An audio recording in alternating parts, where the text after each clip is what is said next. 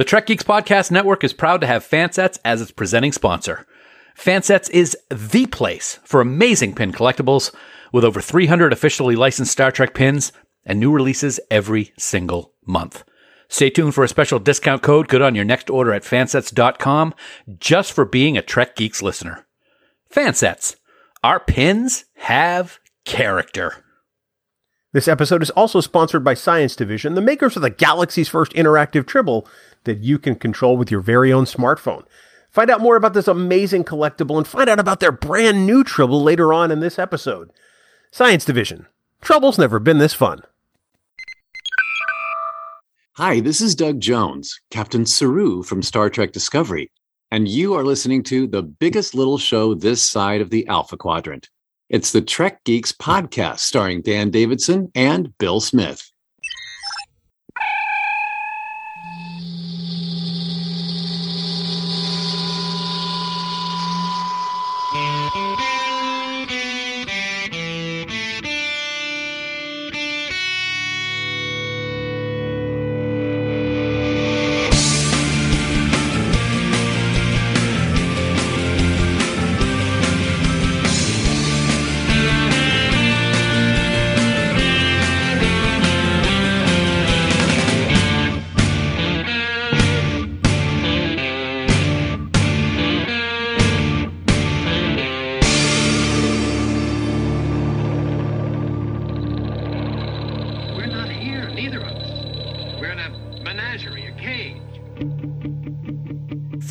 Temporal interview office of Podfleet Command, where currently our coordinates are set on the 32nd century.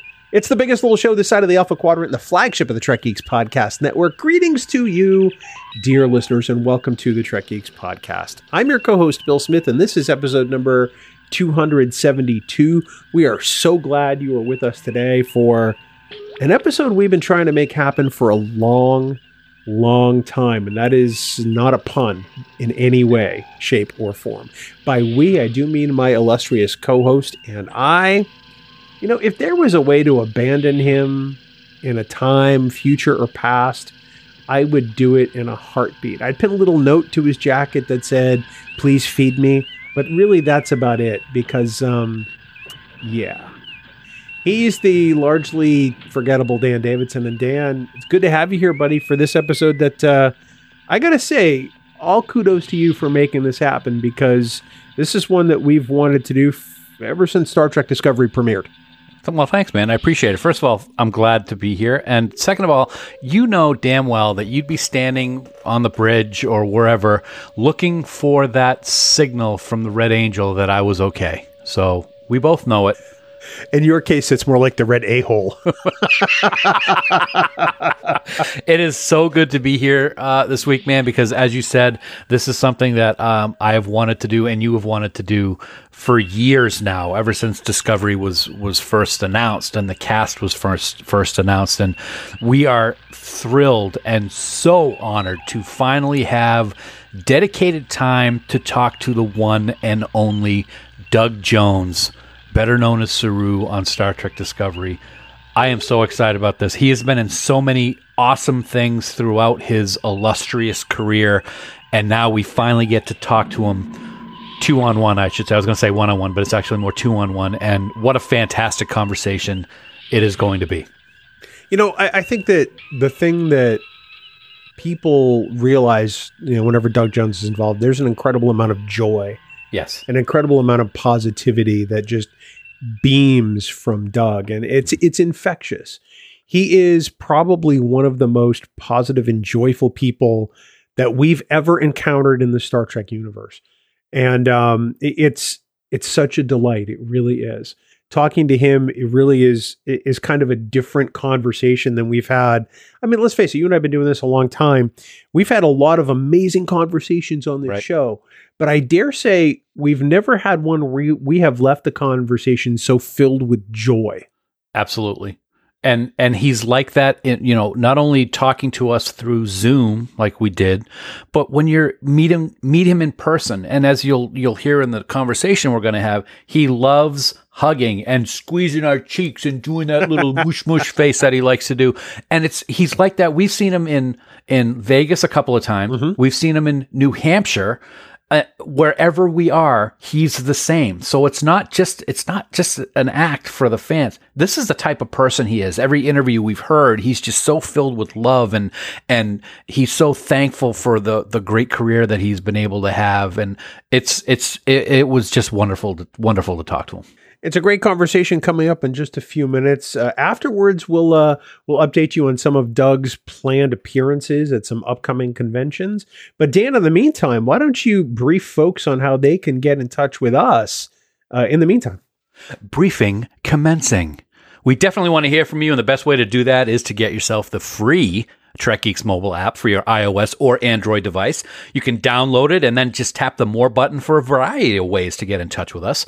And while you're at it, you can check out our brand new app exclusive shows that you won't be able to get anywhere else. Just head on over to trekgeeks.com slash app to get all the details. And of course, we can't forget about the most positive Facebook group there is. It's called Camp Khitomer. It's the official Facebook group of the Trek Geeks Podcast Network over on Facebook or whatever the hell they're calling it these days. We don't allow any trolling. We don't allow any gatekeeping. We only want people celebrating what they love about Star Trek. So just search for Camp Khitomer. You'll be asked to answer a few questions and then our admins will let you right in. And speaking of those admins, we want to thank them. Haley, Jackie, and Fark, you all do an amazing job running the camp and we thank you so very much. Uh, but please remember that any comments or messages that you leave us in any of these places may be used in a future episode, Bill. wow, that sounds very serious. Smooth. Um, so recently, Mhm. Facebook enacted a change Yep. that um, would have allowed people to comment on any public group on Facebook Uh-uh. that they wanted to without being a member. Nope. And so recently we made the, I don't want to say difficult decision, but the different decision to, to make Camp Khitomer a private group on Facebook. Mhm. That's simply so that we can preserve the atmosphere as it exists today. Um, so that we have nothing but people who love Star Trek and just want to share that joy and positivity. So if you search for Camp Khitomer on Facebook and it says private group, that's okay. Still come on in, you know, uh, click the button to join and, and send your request in, and we'll add you as soon as we can.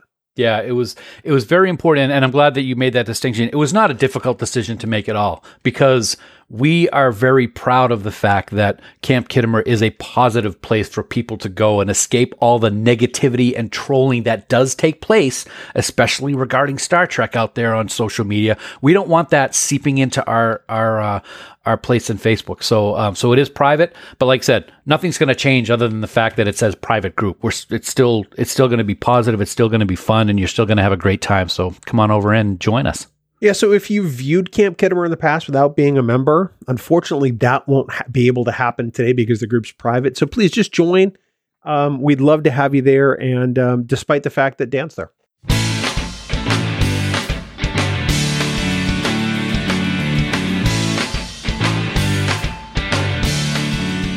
Dan, as always, we want to take a moment to thank our friends at Fansets for being the presenting sponsor of the Trek Geeks Podcast Network. Yeah, we sure do, but we like doing this every single time we record. Yeah, and you know, uh, they, as well as just about every business around the globe, has been dealing with major shipping delays as the pandemic has continued to disrupt disrupt everyday life. Well, Fansets, oh my god, this is exciting. They are ecstatic to announce, as Nero once said in a particular Star Trek movie, "The wait is over." You can head over to fansets.com right now and finally order your very own Star Trek II The Wrath of Khan pin delta and or magnetic delta. And trust me, uh, it's been worth the wait. And you can certainly agree that Fansets does deltas right, my friend. They're amazing. They look fantastic. And I can't wait to pin mine on my chest. Oh, they absolutely do. And I'm gonna I'm gonna add, I'm gonna go crazy Ivan here and add something to this. If you're ordering the pin-based version of the Wrath of Khan Delta, be sure to get the locking pin backs Yes. because you are not gonna want to lose this bad boy. Um, but do that, put a bunch of those in your cart, uh, put a whole mess of other accessories and other Star Trek pins, and maybe even a gift card in your cart.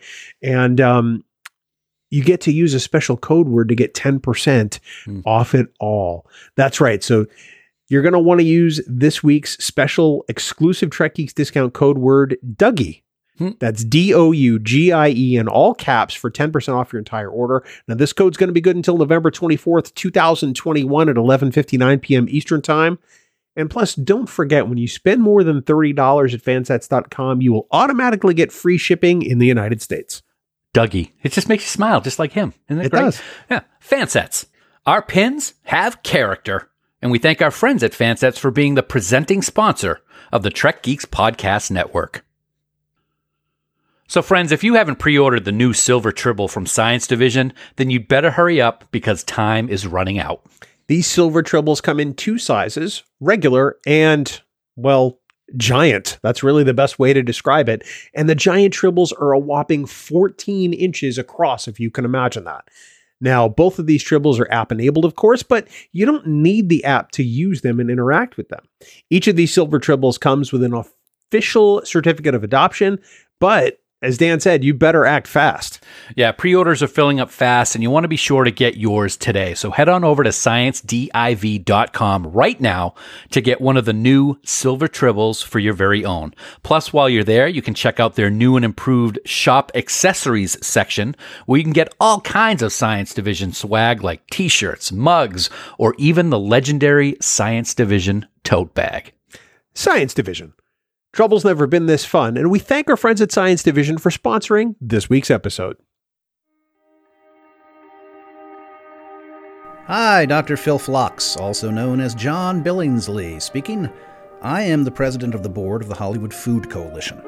We serve terrific multi course meals to the unhoused and to those in need seven nights a week. We assist as many as 100 nonprofits with their food needs, buttressing extraordinary social service programs. We work with community partners to address issues of food insecurity here in SoCal. We do lots of other great stuff, but how much time do we have? If you're in LA, come and volunteer with us at hofoco.org slash volunteer, and any Federation credits you can spare go a long way. Well, folks, once again, we are thrilled to welcome an amazing guest to Trek Geeks. This accomplished actor has been in so many memorable roles, and sometimes I bet you didn't even know it was him. His ability to act so magically while covered up under layers of latex and makeup make him one of the most talented human beings on the face of the earth. You've seen him in such memorable roles like Abe Sapien in the Hellboy movies, the Silver Surfer in Fantastic Four Rise of the Silver Surfer, Amphibian Man in the Best Picture Academy Award winner The Shape of Water, and two of my all time favorites, Billy Butcherson and Hocus Pocus and The Gentleman from Buffy the Vampire Slayer, just to name a few.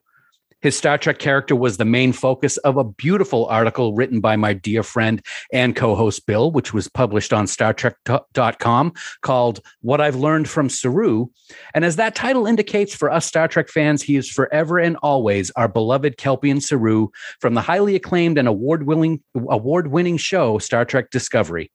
He's one of the most endearing people we have ever met at conventions, and my voicemail greeting will forever be of his dulcet tones as Saru, telling everyone that I've run off to Starfleet Academy. DSC season four premieres on November 18th, and both Bill and I are so happy, so honored, and so freaking excited to welcome the one, the only Doug Jones to Trek Geeks. Doug, welcome so much. It is it is just an honor to see you, sir. Well, th- thank you so much for an introduction that I can't possibly live up to. he, he does that. He writes incredibly well, but when you hear him talk, you, you wouldn't believe it's the same person, quite frankly. Right. um, so, Doug, first things first, we've asked this question of all of our guests because these are the weirdest of times. How are you? How is your beautiful family? Is everybody staying healthy and safe? And, and is everybody doing well?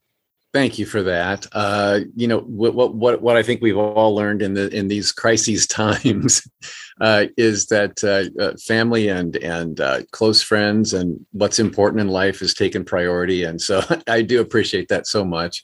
Everyone here is healthy and happy uh, and well and thriving as much as we can in the world we're in. So. So we're just just have have having faith that that God will provide and all, all the good things. Yeah, That's absolutely. It's Yeah. it's great to hear that everybody's doing well. Uh, Doug, I got to say, my wife is is so excited that uh, that we're talking to to you tonight. She is a huge Abe Sapien fan. She is a huge Billy Butcherson fan. We probably watched Hocus Pocus probably ten times already this season.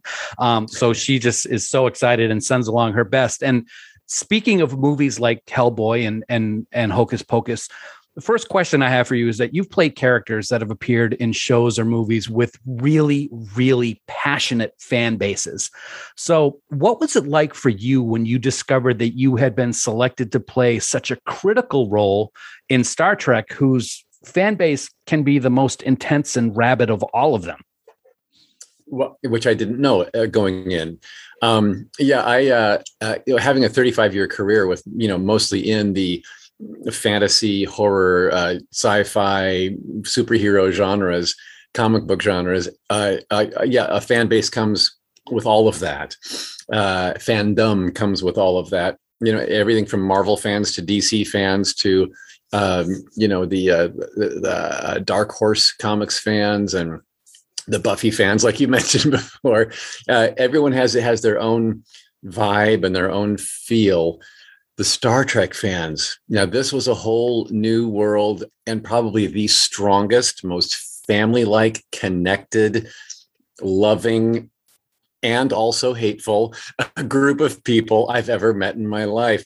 But, but no, and I don't mean hateful in a bad way. I really don't. Uh, it, uh, I think the the Trek fans have more of a sense of ownership of this franchise than anything I've ever been involved with. It's because yeah. of you that uh, these this franchise has stayed alive these 55 years and that a show that I'm on called Star Trek Discovery even had a prayer and a chance is because of you. So you are welcome to and and I appreciate opinions and and uh, a sense of protection of this franchise. When something new comes along, of course you'll be skeptical. Of course you want to make sure that it, it honors Gene Roddenberry's vision and all of that. So I do I do appreciate those those comments as well. I want to step away from Star Trek for a bit. We'll get back to that in, in just a little while. But, you know, I was stunned by something today because I know you've been in so many things. And how in the hell did I not know that you were in Batman Returns? Yeah, there, there's your DC comics. I, uh, uh, I, I, was I told Dan and he's like I had no idea. And then of course to look at the you know at the scenes and at, at the the pictures on the internet, it's like yep, that's clearly Doug Jones. Right. Um, that must have been a trip and a half because I'm sure you you did a lot of work with like Danny DeVito and some of those scenes, and of course Tim Burton must have been uh, a pretty interesting experience absolute dream yeah. Uh, that that was the that was my first big studio film that came right before hocus pocus. Oh wow. So uh, well, i was filming that in late 91 early 92 and then i filmed hocus pocus late 92 early 93 so uh so batman returns and of course at the time uh you know comic book films had you know after the Super, Superman movies of the 70s this was Batman was the first really uh, you know foray back into it. Yeah. So wildly popular. Um, I remember wa- driving to work my first night uh, here in in in Hollywood land and um, I heard on the radio oh tonight starts the first day of filming for Batman Returns. It was that big of a news story right? Uh, so and when the movie came out, it was the biggest box office weekend in history at that time. So it was a it was a big deal. And uh, so yes, I did work with uh, side by side with Danny DeVito. Um, he called me kid, and he, he, came up to my belly button. Bless his heart. But um, I, but I'm a freaking yeah, I'm a freakishly tall too. So uh, uh, between that and uh, Christopher, um, oh gosh, the name is yeah. Uh, he played Max Shreck in the the the, the department oh, store owner. Um, uh, uh, I guess uh, I see him. I see um, cold blue eyes. Uh, Christopher Walken. Walken. Walken. Thank you. Good gosh, how I'm we forget his ah. playing Batman. right. Uh, Christopher Walken was was a, uh, actually a delight, uh, and uh, and Michael Keaton was lovely, and Tim Burton was a was a you know a dreamy director. And I had I was a small sidekick. I was the a thin um, thin clown was my name in the credits. Thin clown. Yep. Uh, I hung out with the Red Triangle Circus Gang, which was Danny DeVito's little you know club of of weirdos that lived in his lair down under under the the streets. So so that was uh, just a, a, great fun time. I worked on it for three months, oh, wow. and uh, Tim Burton liked having me around. So I, what I was originally uh, contracted for, uh, I'm trying to think. I was originally contracted for seven weeks, uh, and he kept me around for 13 weeks. So that was Wow. very, that was big. He could have killed me off earlier, um, and uh, but Tim liked having me around, so it was kind of nice to nice to have another tall, skinny, goofy looking fellow like me. Uh, you know, well, speaking of of of fans and and movies, you talked about how you did that right before Hocus Pocus, and as like I said, Hocus Pocus is such a it's such a it really is a classic when you look at it. So many people love it. It's it's one that I, I just don't get bored watching, and your character is awesome. And I loved how you you redid the makeup. I don't even know if it was last year or the year before because of COVID, everything's all mixed together. But doing that makeup for for a charity event was was awesome. I, do, I know that we're not going to talk about season four of Discovery, but I am going to ask you this if you can say anything. We know that the sequel is going to be coming out on Disney Plus. Any chance that everyone's most lovable zombie will be making a return in the sequel that you know about? oh, for Hocus Pocus two, you're asking. yeah. Ah, well, uh, you know, you know, Bette Midler, Sarah Jessica Parker, and Kathy Najimy all released on their social media at the same time on the same Mhm. day. Hocus Pocus two, that they were all so they were all contracted, and, and that was public. Uh, uh, as for the rest of us, and if we are welcome back or not, um, I cannot address that. Which is Uh, okay. but let, let, me- let me let me say this. Uh, were Disney to offer me uh, uh, to reprise Billy Butcherson, I would jump at the chance. Mhm. okay. Point taken. wink, wink, nudge, nudge. Okay. Come on, Disney, do the right thing. Exactly. Um, it, it, in addition to that, I mean, I, I've I've seen you turn up in human form in in some surprising places. Um, I've seen you, I think, tackled by Shemar Moore on Criminal Minds, and I think you were in your underwear. I was. Uh, Uh, I've seen you in Sons of Anarchy, uh, Oh. perhaps playing the creepiest role you've ever been in. ever. Uh, oh, I- I, I, was a, a sexually uh, uh, aberrant um, security guard or a I- prison guard. Yeah. I, Oh, I have to say that I've watched Sons of Anarchy like four times through, and every time that episode's on and you have your scenes, I really feel like I need to take a shower. you you do. You know uh, that, and of course that was my that was a reuniting of me with Ron Perlman. Yeah. Uh, Yes. right. And so so he was so surprised to see me that day. I didn't tell him I was coming, and uh, neither did the production. So so here we are in this prison scene where, where he's oh gosh, two of us. Uh, there were two of us guards that were that Mhm. were f- forcing him to have a conjugal visit with his wife. I mean, they were pretending to have one so she could get some information out of him and then get out of there. And we said, "Oh no, conjugal visit means you're going to conjugate, and it's going to be in front of us." So this, so then the the creepy uh, came after, and the, oh, so it was you know, and they were like, "No, we're not going to do that in front of you." I'm like I, so I beat Ron on the leg with a with a with my little little uh, you know wacky stick, and uh, and he's like, "All right, all right, we'll do." it." You know, uh, so then we're coaching them and telling them what to do. Oh gosh, so between takes. Uh, uh, the other prison guard and I are zipping our pants back up, you know, and Ron Perlman and, and um, Katey Sagal. Yep. yeah, are buttoning their shirts back up. And and Ron looked at me and he said, What? And give up show business? Oh, I couldn't but help but die laughing. Bless his heart. Bless his heart. It was a tough day.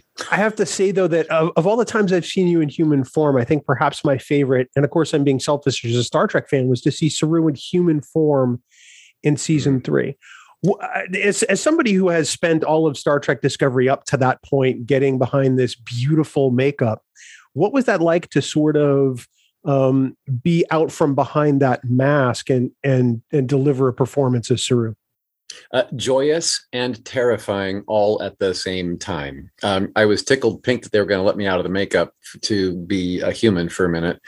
Uh, for a couple of minutes, it was two episodes actually, Yeah. really, and um, but also scared to death that like okay, I've played many humans over as you just were mentioning over the years. I played many humans, uh, but never Saru as a human because he was he's a very distinct character that was developed with the look in mind. And without that look oh dear are you know is the voice and mannerisms is it still going to play i don't know um so i was ever hopeful that the the, that the fans wouldn't leave me over that and it, it sounds like they didn't so Oh, it was fantastic. It was it was one of the highlights, at least for me, Yeah. for season three with your character. We got so many things that we can get into in regards to Saru uh, and your character. But a, a quick question before we get into that is: you talked about it. You've done so many, so many roles in latex and in makeup, and and you've had roles where you're not. Do you feel that do you feel more comfortable over your career now that you've been doing it so long having the roles with the makeup and latex or do you look more towards something where it's more you Right. Well, um, I'm 61 now, so as I age, uh, the less rubber and glue I want on my person. you know, yeah. So, Yeah. so, uh, and and uh, you know, it, it, there there are advantages, pluses and minuses to both. Um, the uh, the rubber and glue has has afforded me the chance to play such a wide array of characters that I could never do with my own face. Mhm. So. And, and it's allowed me to age and, and keep working because you you know when you're under a makeup it doesn't matter what you look like what how old you are or whatever so um but then those roles I've had where I'm human is like, oh, I have the luxury of going to the craft service table and getting my own snacks. I can go to the bathroom by myself, for myself, with myself, uh, and um, I can I can drink as much water as I want because because it's not a you know I don't have claws and webbed fingers that I have to negotiate my business with. So no, it just uh, there's a, there's a lot of good for the human, uh, and, and I'm, I'm in and out of the makeup uh, trailer in 20 minutes with a little you know light Right. dusting of powder and some some a comb through the hair. That's pretty awesome. I, uh, I, I, I never stopped to think about the, um, the wherewithal of things in between takes when you Yeah. have all that makeup on. And, uh, I, I can only imagine that that's got to be its own challenges. Um, I I think one of the reasons I've taken to Saru so much, um, is because, and this is going to sound weird and bear with me for a second. It's for the first time in Star Trek, I feel represented. Now, I understand that's easy to say. I'm a pasty white guy who's middle aged and has been watching Star Trek his whole life. And some would argue that I've been represented all along. But as somebody who has dealt with an anxiety disorder for the vast majority of my adult life, um, I felt like there was a character in Star Trek that represented me for a change.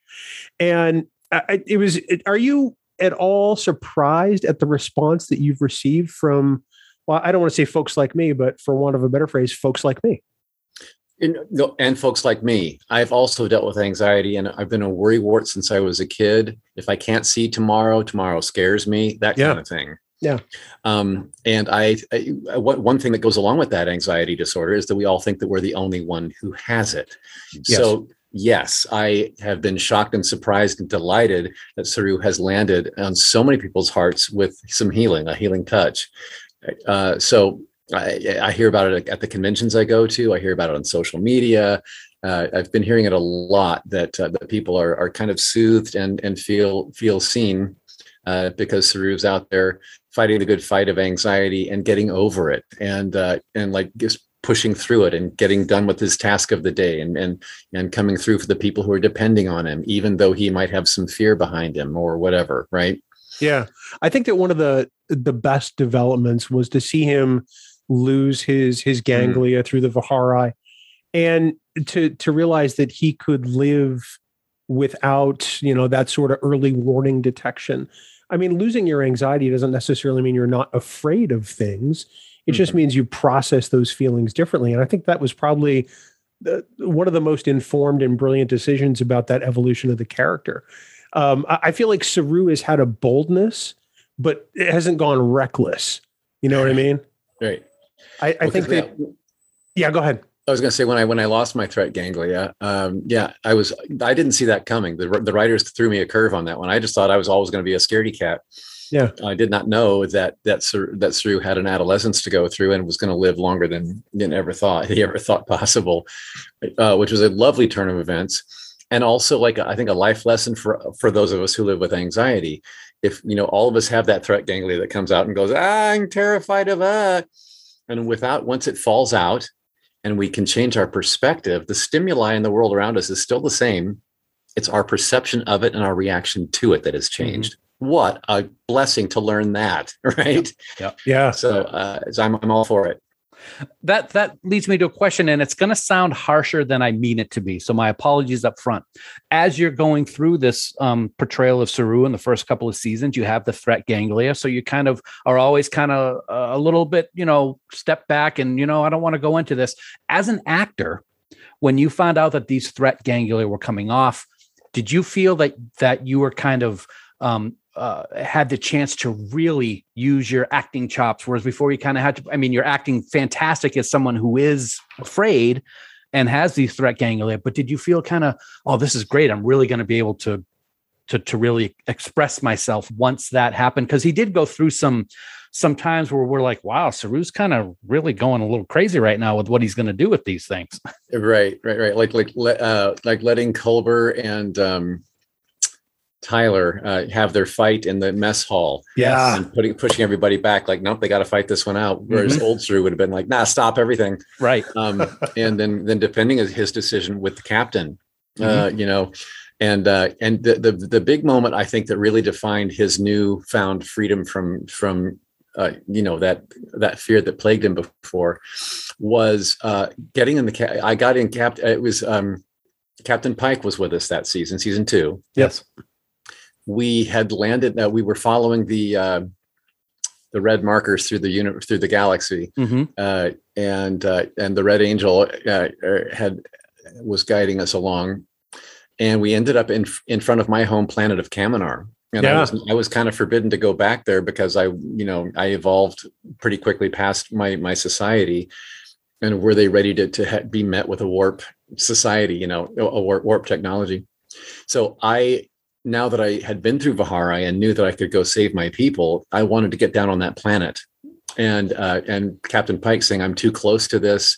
Whatever the whatever the red uh, beacons brought us here for, we have to figure out what that out is without your predisposed, you know, need Right. with your people." And I, and I so I got in his face and saying, "Are do you think that I have would would take Starfleet's mission and put it aside for my own per you know?" So the way he got in the captain's face was rather bold, Yes. and Yeah. the old Saru would never have done that. Mhm. Yeah, Never. so but he was very convicted with his with the with a, a sense of indig- he was indignant about what what he was being accused of. So I, I say go Saru, and that was a fun chance for me as an actor to uh, expand Saru and to to take him past the scaredy cat stage. Yeah. it, it was really exciting to to see the evolution. I can't wait to see where it goes in season four. Obviously, we know that you know nothing about season four. What that is Um, correct. yeah, I filmed the whole thing. I know nothing about it. and I know it's just gonna it's gonna premiere in just under a month, which I'm very excited about. Um, uh, uh, this past se- shooting this past season, season four, Mhm. must have presented some unique challenges um, as far as logistics. Did it Mhm. change any of your process as far as the makeup and and and how you get into character at all? No, uh, uh, it seemed like the the preparation and the getting into character and the acting on film with my co-stars, uh, nothing really changed uh, with that. Uh, but but the process overall took much longer. We what, what should have Yeah. taken us eight months took us eleven months to get through because of a lot of stops and starts and health protocols to get through and shorter Yeah. days and yada yada. So, um, uh, but and, and you know between things. Um, we used to sit in a clump together, all of us, and and hang out and talk a lot and, and look at each other's phones and yeah, yeah uh, that was kind of sort of spaced out and masked up between between uh, shot setups. Mhm. So that did change the dynamic and uh, in the room a little bit. Uh, but my makeup artist, you know, all of us were tested three times a week, so you're working among very safe people. And uh, so my makeup artist, there's no way they can make they can they can prepare me for the day from six feet apart. Versus Right, so we- right. right. So so that couldn't change, and um, and we we made it through the whole season with with uh, none of us getting sick. So I was you know, thank God for that. Yeah. when you're preparing to shoot Doug, how long does it take you to get in the mindset of you being Saru? Is it is it now that you've been doing it for four seasons? Is it a lot quicker? Do you still go through a, a similar process? And what is that Oh, process like? It's like getting on a bike and just pedaling. It's you know I uh, I don't have to worry about the balance or or you know how how fast what gear should you be in. It just it all takes care of itself now. Nice. I know Saru so well and I love him dearly. So uh, crawling into his skin is like ah we're back. That's awesome. What? Go ahead. Go ahead, Dan. No, go ahead. What I was going to say is, is we all have heard, and we use air quotes all the time when we say this. We all know Gene's vision when he came up with Star Trek back in the '60s. I like to think that the vision that you and the cast of Discovery have is a different vision. It's similar in that it's Star Trek, and that is a lot of things that you pull from what took place in the original series and TNG and DS9 and everything else. I see a vision when I watch when I watch Discovery, I see such a sense of family in this show with not only the characters but what we see on social media with the cast and the people behind the scenes. Is that something that is is uh, did it take time for that to build? Did you all just get right into that family mode? And is that something that is one of your highlights and one of the things you're most proud of is that sense of family that we've seen through the three seasons so far with discovery Absolutely, I, I'm very proud of that, uh, and thank you for noticing. Uh, because you know what we talked about the fandom being such a family before, it would only make sense that what's on film and what's behind the camera should also be a family uh, that ties in with the fandom family. Uh, so I do feel we have we all have felt a sense of that. In fact, going back to season one, uh, you know, uh, Martin Green and I uh, right from the start, you know, in those first two episodes where nobody, none of the new, none of the new cast was in yet. Mhm. Um, you know, we were just terrified of what was all that was ahead. You know, the you just feel like you bit off so much. Like, can I chew this? You know, we're we both both had that sense, but but my goodness, she she dove in and leads that show with such ferocity and such uh, such great t- talent and and uh, and heart. I uh, so she really sets the tone for all of us. And so as cast members leave and new ones come in, and uh, uh, it has been it has been a family thing no matter what. It's like a country cousin that we haven't seen in years comes to join us, and so they're welcome in right away. Uh, it, it's been it's been really lovely. great You know, it's interesting. Speaking about uh, about the family aspect and, and fandom, I think we last saw you in person in Manchester, New Hampshire, because we're we're here in just outside of Manchester, and I, I have to say your presence at a convention is unmistakable. It is so joyful, and there are typically in the before times, as we've all taken to calling it, lots of hugs, um, and um, I I know that as we start to get back into conventions, it's gonna it seems a little weird, but but what's it been like for you to get back out to some of these events? I've only been to two conventions since uh, since it let up. wow and uh, and it, it has been different to you know to, to be masked and to you know uh, the protocols for photo ops together and it's like uh you know no touching uh, so so you do sneak a little something here and there you know uh, especially if it's some a lot of people that I know I, no matter where I'm at in the country in the US especially um, I'll know somebody in that region that has come to see me and so of course I'll come around the table and give them a hug you know I might break the rules I don't know But, um, we've Allegedly, all li- we we're- we've all lived through it. That's the good news. Yeah. And uh, but um, yeah, no, I I am very much a huggy, touchy person. That's uh, one. That's my love language. And um, so I, I am one of. I think I. Uh, there are many actors out there that don't enjoy the convention scene as much as I do. Mhm. Uh, you know, and and you know they you you have the entire gamut. You got everything from from surly guy who doesn't want to be there at all, but it's paying, so he's going to sign some autographs and get out of my face. You've got that, and you've got all the way over to where I live, which is I am so happy to be here. I'm so happy to meet these people who've been watching and supporting things I've been doing over all these years. And I just want to hug on all of them and cup their faces and say, thank you, thank you, thank you, thank you. You know, I've seen it happen. It Yeah. happened to me actually yes true. Same here. Yeah. it, it, it's funny. Uh, this past August, of course, um, the uh, convention in Las Vegas took place, and and Bill and I made the difficult decision to cancel right at the last Mm. minute because of what was Mm. going on with COVID.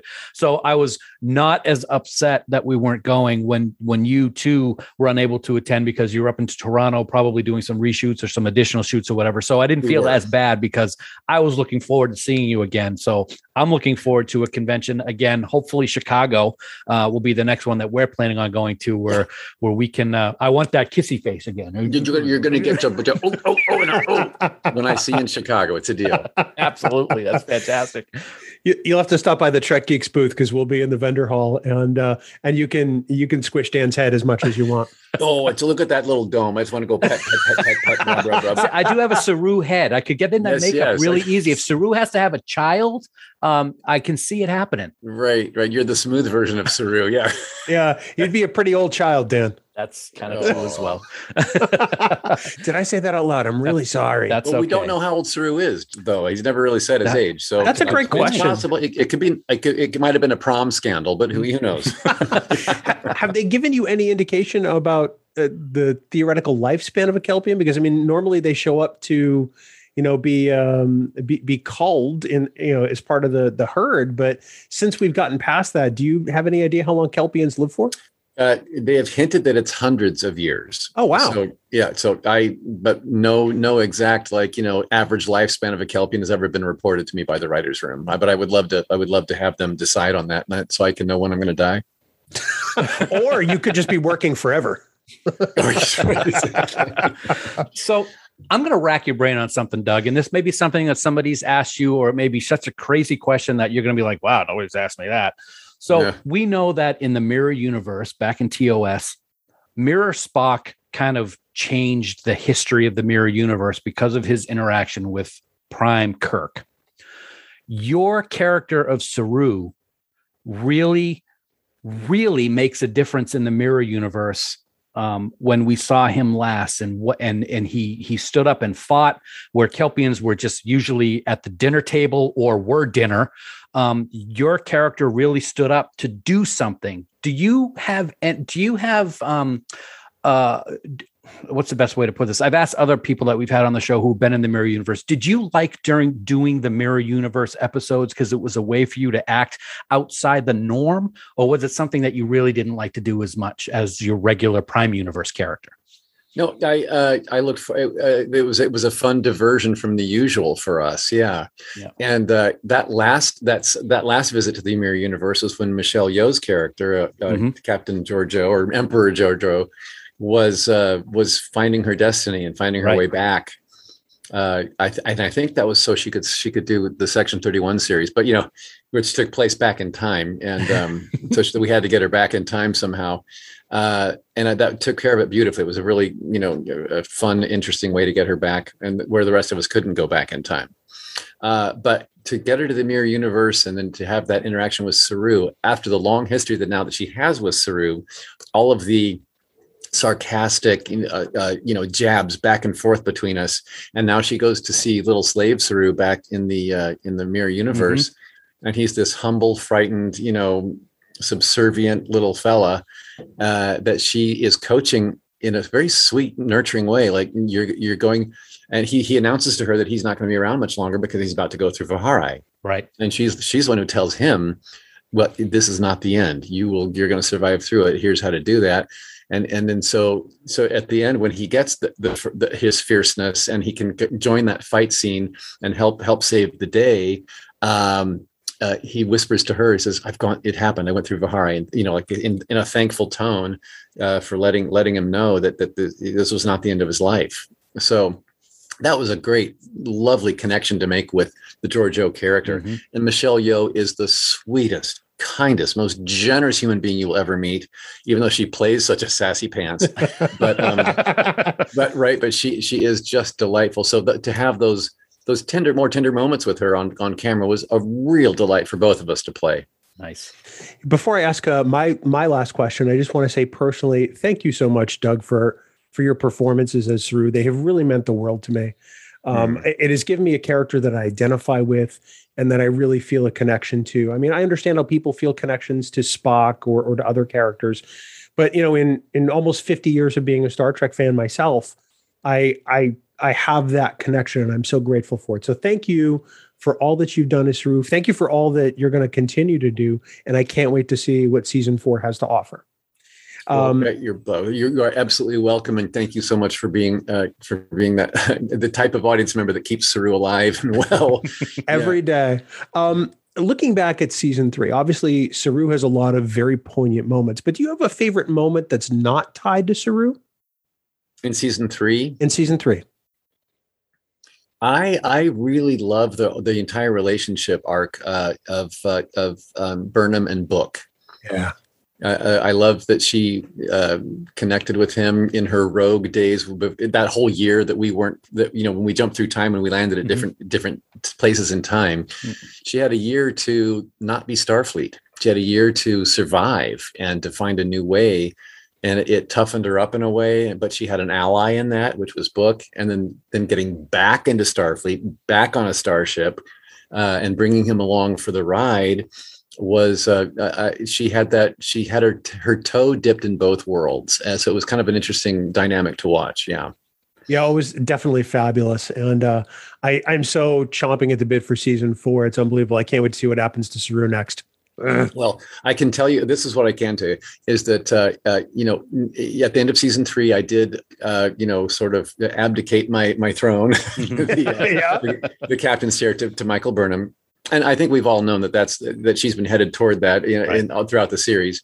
So that was no surprise to anybody. But um, but what happens to Captain Saru now? Uh, I'm not stripped of my rank. I still have captain status with Starfleet. Uh, so where are they going to plug me in and how are they going to utilize me? That's what you got to watch season four to find out. Hmm. I, Well- I guarantee I'll be watching. Yeah. Okay. Well, well, I got to tell you, we, we've seen the trailers. Yeah. And and Saru looks awesome in all of the uniforms that he has worn. But I got to say that new season four red captain's uniform with whatever that emblem is Um, looks damn nice on you, man. It looks fantastic. I can't wait. yes, till I have get an added piece on my on my costume that, uh, that no one else has, and there's a reason for that. That you'll you'll find that out uh, early on within the first couple episodes. Excellent.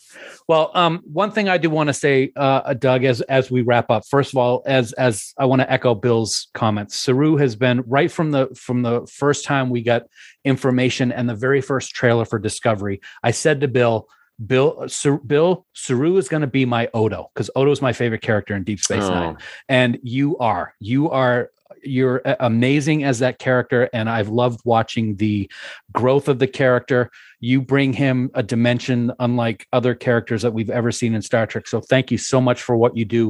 But I want to give you a special message, and our listeners are probably tired of me saying this whenever we have a guest on who's been in Star Trek. But I want to give you a very special thank you.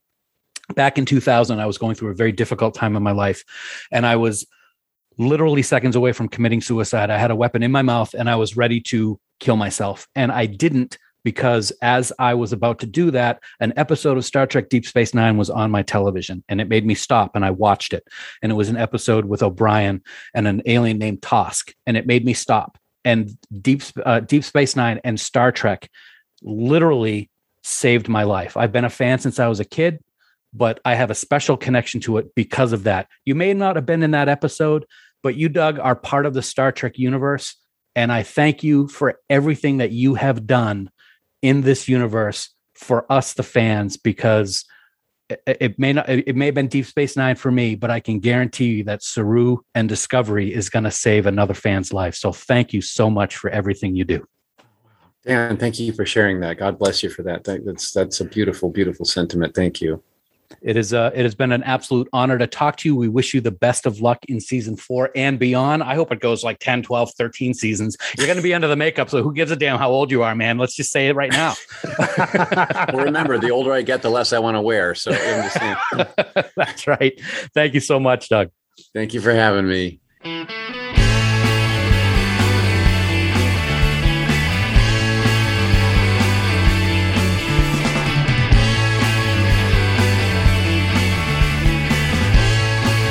So Dan, since we recorded with Dougie, Uh-huh. Doug. um, there's been some developments. yeah. Um, some, some pretty good ones. I don't know if Disney was listening, um, or if they've bugged your house because I know you're a big Disney fan and, and you go multiple times a year. But um, it looks like wishes and prayers, especially of yours, might have been answered. Absolutely. I was so excited. As it was funny because we were, of course, with a video chat with Doug. And when I asked him about Hocus Pocus 2 and, and how that had started filming and whether or not we would see our favorite zombie Billy Butcherson return, he kind of, you know, he did what he has to do. He couldn't really give any details, but he gave us a nice little wink. Ah, little wink there uh, when he was talking about it. So I was hopeful. And a few days after we recorded with Doug, uh, Disney did announce that Doug Jones will be back uh, in Hocus Pocus 2. It didn't say specifically, but I can only assume that it's going to be as Billy Butcherson. How can you not have a Hocus Pocus sequel without our favorite zombie from one of my all time favorite Halloween movies? Well, it, it's such an iconic performance to the fact where you know Doug did had that makeup done as, as part of a charity event earlier this year. So I, I think it's pretty safe to say it's going to mm-hmm. be something along those lines. Now, also congratulations to Doug because in the days since we recorded this, Doug also took home the award for Best Supporting Actor as Saru on Star Trek Discovery in the Saturn Awards. And this is not the first time he's won that particular award. So huge congrats to Doug for his win. Uh, it is absolutely well deserved. Uh, for all of the reasons we've talked about in this episode today, um, as well as the fact that he is just one of the most nice people working in you know in, in television as it stands today. You can see that he pours his heart and soul into every performance. And we've talked about it before. You can see it through all those layers of makeup and latex that he wears in just about every role he does, except for the creepy Sons of Anarchy role, which was still pretty good.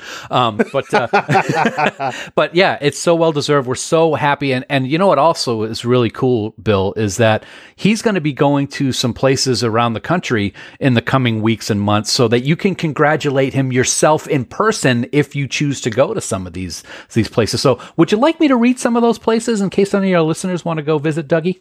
I would, and we should point out that dates and appearances are subject to change based on conditions, whether or not the con, you know, uh, you know, changes some some things around, or whether or not Doug has to cancel for professional reasons.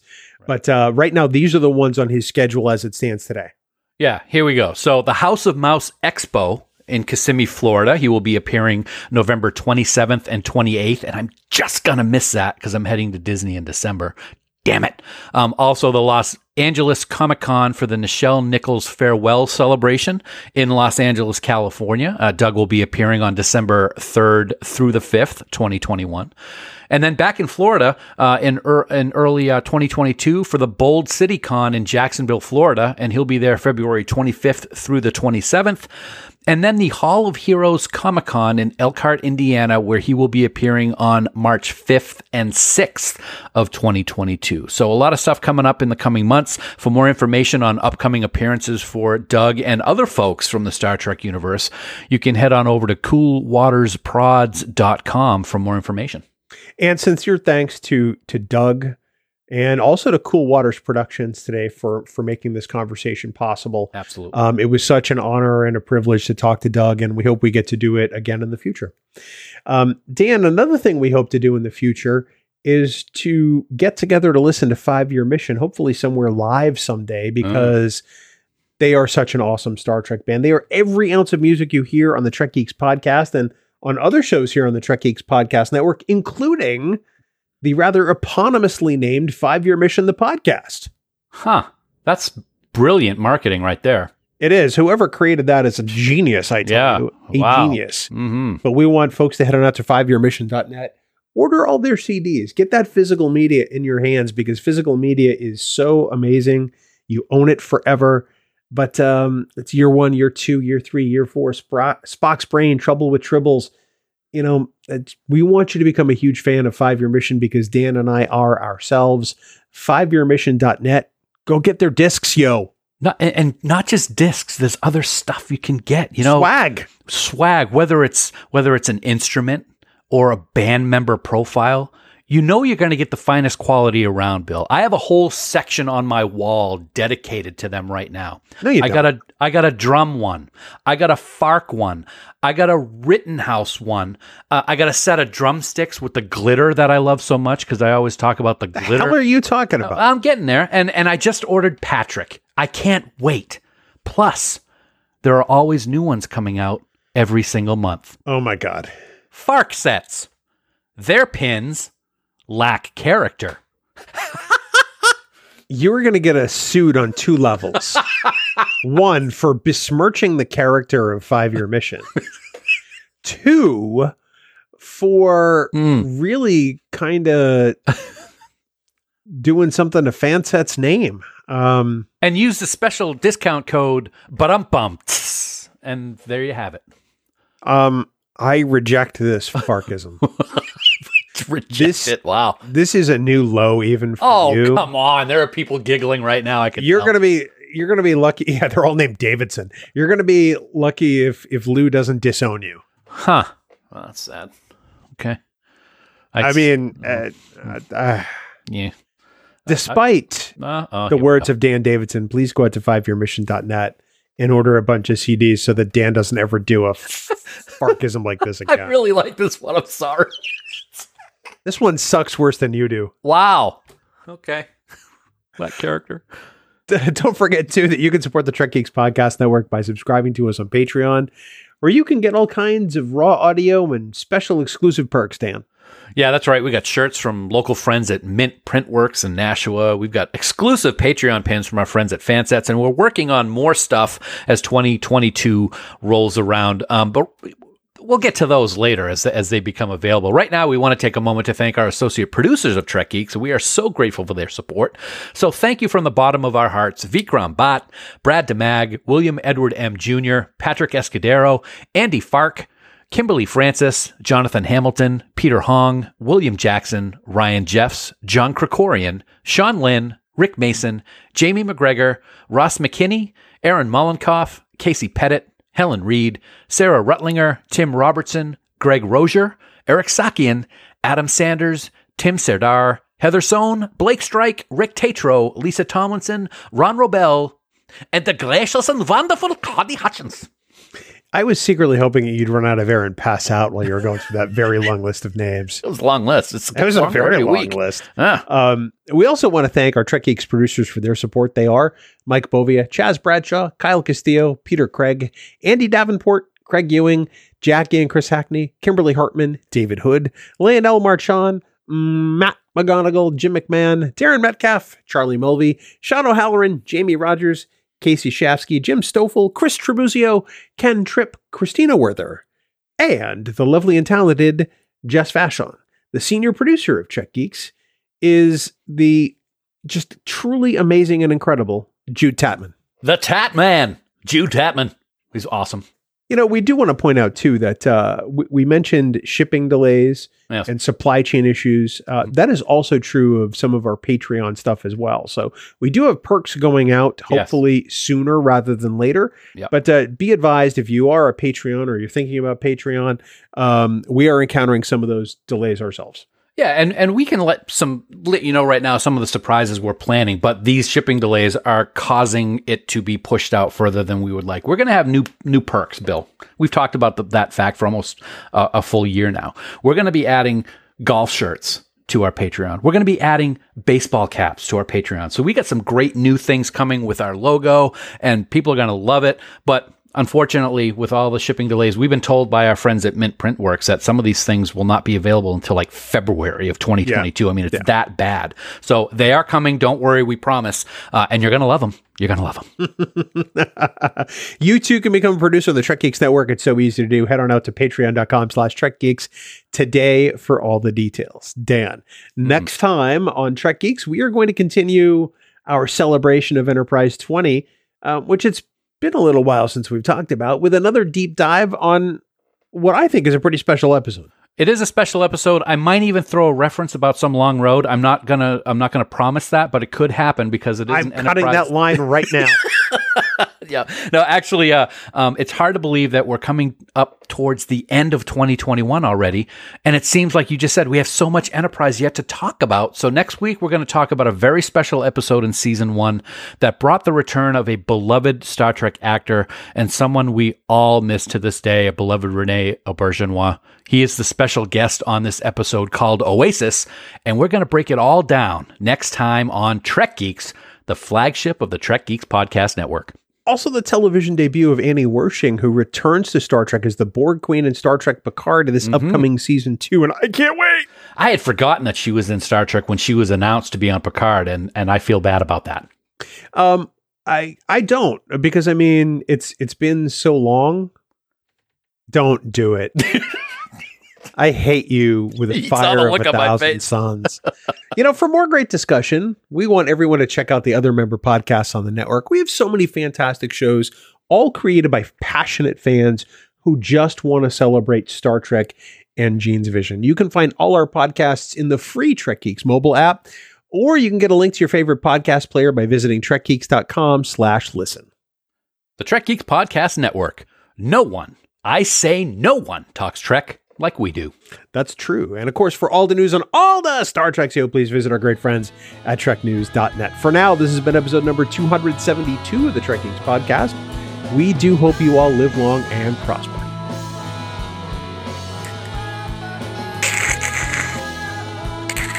Coconut, mm, coconut, mm, I'm singing, I'm singing, coconut.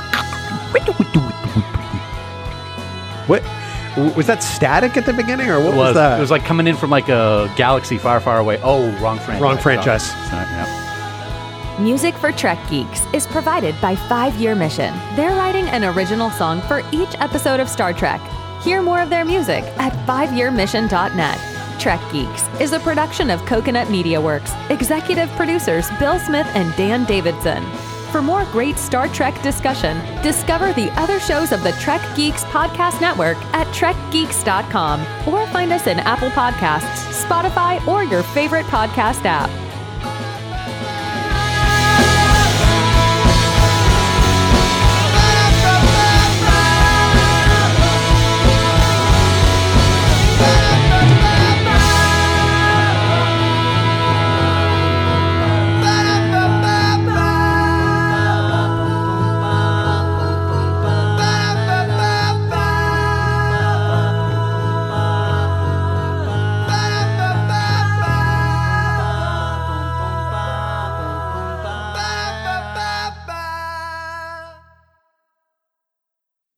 Bing bong. Ugh. Bing bong. That was good. Yeah, thank you. Thank you. I'm, I'm getting to be a good ACDC air guitarist. How does one practice that exactly? Look at, see, I'm doing it right now. Yeah. But if you do the if you're doing air guitar, do you need to do the ding a ling ling ling ling? Well, I'm pretending that it's playing in the background, Oh, so I'm going with it. So See, it I- looks kind of dumb right now when you don't hear anything. if but I say thunderstruck, does that mean you'll do a burpee? Oh, absolutely, man. My sister, whenever we play, whenever Thunderstruck comes on in the in the living room, when we when they come over, she'll start doing the, the stuff right in the living room. It's awesome. Good for her. That's awesome.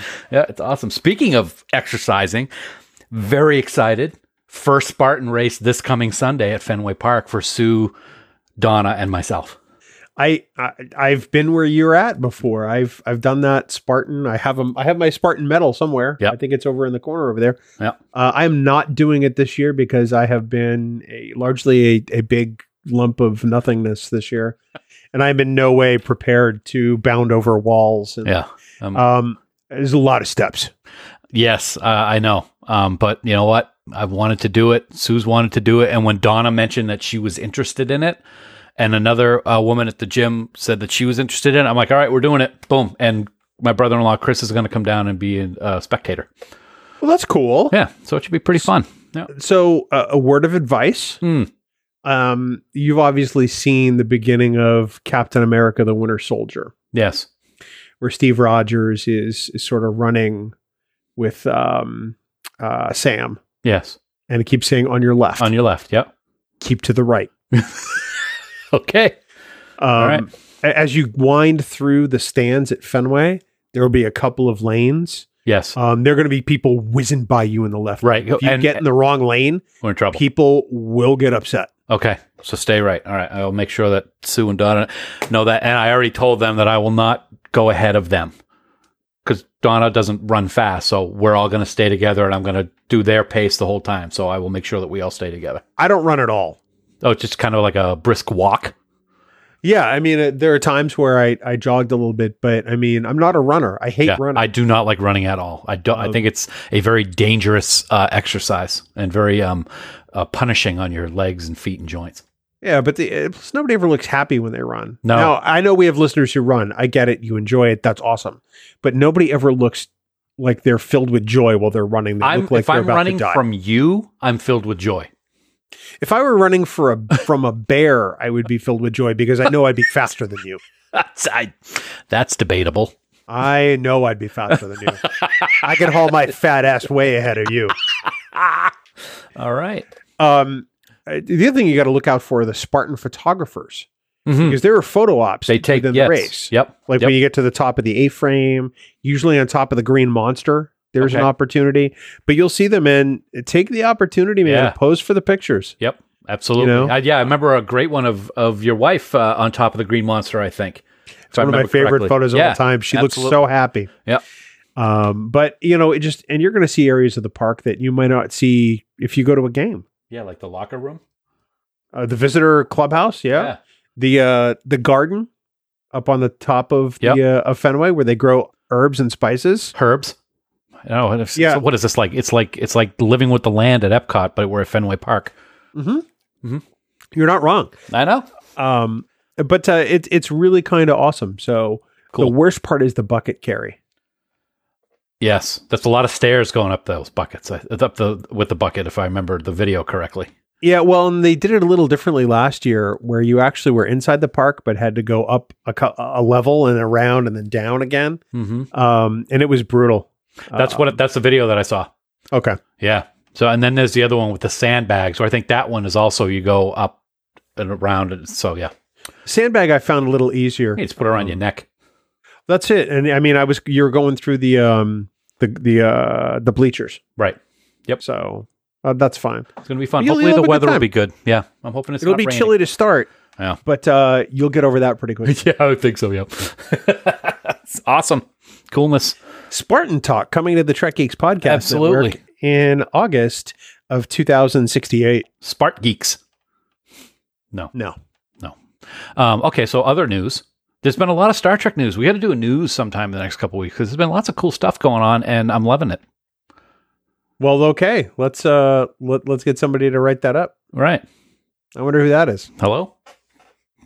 Anyone? Telephone in the lobby for Dan Davidson. Paging Dan Davidson. Oh, the intercom system's down. That's a shame. Your face is down. Oh, look at that face. it's the grump kitty, grumpy kitty face. oh, yeah, grumpy Dan. I'm aware. yes, yes, yes. Oh, anyway, so yeah, so we're we're we're uh, Sue and I are are loving. Uh, we're as as I've told people before, we're on yet another Grimm rewatch. How many times have you rewatched This is our fourth rewatch from start to finish, and we're in the fourth season right now, I think, Oh, wow. of the six. It is just so awesome. And I, I said to her last night when we were coming home, or Monday night when we were coming home from the gym, I said, you know what? We need to find a Grimm convention and go to it together. Because I would love to see the actors that were in that show and and and listen to their stories and get some autographs and everything. Because it's such a great show, so much fun. Love it. we started it once, I want to say about five years ago. Mm-hmm. And I don't remember why we didn't continue. I think we got a few episodes in. Huh. Um, and I, I don't know if it was just life or, you know, we got distracted by the next shiny thing or whatever. I love it. It's uh, we love cop shows. Um, we love supernatural stuff, and this is a mixture of both. So uh, I, I highly recommend it. And the acting is is superb. Uh, the storylines are great. Uh, so yeah, yeah. Speaking of cop shows, Hmm. have you checked out the new CSI Vegas? I saw the first one. Awesome. I haven't had a chance to see the other ones yet. We are caught up. We've watched the first five, and now I remember why I loved the original CSI so much when it was just the original CSI. Before it became a franchise? Right. Yep. Yeah. and before um, uh, the guy who plays Gil Grissom and uh, and everybody left, and Ted Danson took over, and and Elizabeth Shue came in um, when it was the original cast, and Brass, who of course the Guardian Forever shows up in the first episode of the CSI Vegas, which is pretty cool. So yeah, a little Star Trek connection there. So it's not like I'm going off on a tangent. It is tangent. It is Star Trek related, kind of. Well, it's on Paramount Plus too. So um, we we watch a few Paramount Plus series. So SEAL Team recently transitioned To all, yeah. from CBS to Paramount Plus, Yep. and that was evident when we I heard the first episode with an F bomb. ah, okay. The first four episodes this year were on CBS, and episodes five through the rest of the season will be on Paramount Plus. Yep. And when David Boreanaz drops a, an f bomb in the middle of an episode, I'm like, oh wow, We could do that now. they can do that now, That's um, cool. and it fits. You know, uh, we also watch SWAT because I love Shemar Moore. hmm Uh, He's dreamy. he, you know, he. I'm not gonna lie, is. He's dreamy. dude really is. yep. um, and we we actually mentioned Shemar Moore in this episode, That's right. We did. talking to Doug. Yes, that's right. that's hysterical. Wow. Yeah, Look at that. Everything Doug ties has together. Doug has been around Shemar Moore in his tidy whities, and I got to say, I would do the same thing. Five degrees of Shemar Moore. Yeah. and then we also watch Evil. On, Is that good? Because I watched the preview and I'm like, oh, I don't know about this because I hear it's awesome, but the preview was like, huh. I love it, and the second season is more effed up than the first season. Okay. Right. The I'm gonna have to first season was on CBS exclusively. Mhm. Um, and the second season, they moved it to Paramount Plus, and I think it's just because it- it's it's hard for a show like that to gain traction on regular television. Yeah. Yeah. Yeah. Um, and I think they were able to do more and different things. But there's an episode that is mostly silence in this season. The one where there's a reference to Star Trek the animated series. Really? And that's what made my wife show me the Buffy episode Hush, which Doug Ah, Jones is in. Doug Jones, the gentleman. One of my But- favorite characters in Buffy. It's an episode that takes place at a monastery. Okay. and there's a vow of silence. Right. And visitors must adhere to the vow of silence. So they get these magic slates that they communicate on. And uh, most of the episode is no dialogue. And it's really well okay. done. All right. I'll Um, check it out. I like Evil a lot, Okay. um, but that's largely because I'm a non believer. Okay. All right. I remember when we watched the. Um, I, everybody was. ta- I saw a bunch of things online about it, so I actually pulled up the the trailer. Which Sue doesn't like trailers, but I pulled up the trailer and we watched it, and we're both kind of like, "Uh, I don't know about this. But It's I'll about it this out. team of people who investigate things for the Catholic Church. Mhm. And one of them, played by Mike Colter, who was my pick to recast as Worf in Deep Space 9 Mhm. back when we did that episode so Yep. many moons ago. Way long time ago. way a long time ago. Um, he's fantastic. He was also in the Luke Cage series Yep. uh, on Netflix. Uh, but he's he's he plays a a man who is uh, about to be ordained as a priest. Okay. But he investigates these things for the Catholic Church with a psychologist and another, you know, uh, sort of skeptic investigator. Okay. I I think it's fantastic. I love it. Is this the is this a series that has the guy from Lost on it? I'm thinking I might be thinking of this. Yes. It is. Okay. Yes. All right. Michael Emerson. Yeah. Okay. All right. Cool. Excellent. Look at this TV talk we're doing today in the in the in the Bing Bong. It's pretty In a bing bong. In the Bing Bong, yeah. And I and speaking to television, I finished season four of Better Call Saul, which is awesome. And season five, for some frickin' reason, isn't available streaming, which is stupid. Because as you pointed out to me the other day, it's been out for like it's been done for like over a year. Almost two. Frickin' hell! I bought it on Amazon Prime to Oh watch my it god! because I wanted to see season five. Yeah, yeah, Um, I it sets up a, a really fantastic it's last great. season. yeah. I can't I can't wait to see it because I've I have loved season one through four. Uh, and I I really enjoyed season five. Okay. If Point Rhea taken. Seehorn hasn't won an Emmy, she should. Yeah, She's she's great. She is great. So- yeah. So you ready to uh you ready to do this? Yeah. Oh God, you bet I am, man. It's been a long time coming. It's been a long road. Shut the f up. I hereby forbid you from No. that song. No, sorry, not going to happen. It's No, Enterprise if- twenty. No, i- if we want to do it on an Enterprise episode, it's got to be judicious. Oh, good. but because, in this, no effing way. good because next week is an Enterprise episode, so you asked for it. I said it's got to be judicious. I don't care what you said. I will cut it from the episode. You do have that edit power, don't you? I really do. okay then. I really do. So Okay then. long road that. Bye. Bye. What are you doing, Abby? Go lay down. Come on, go lay down. Sorry about that. Yeah, that's all right. I'm just sitting here, Dad. What's going on?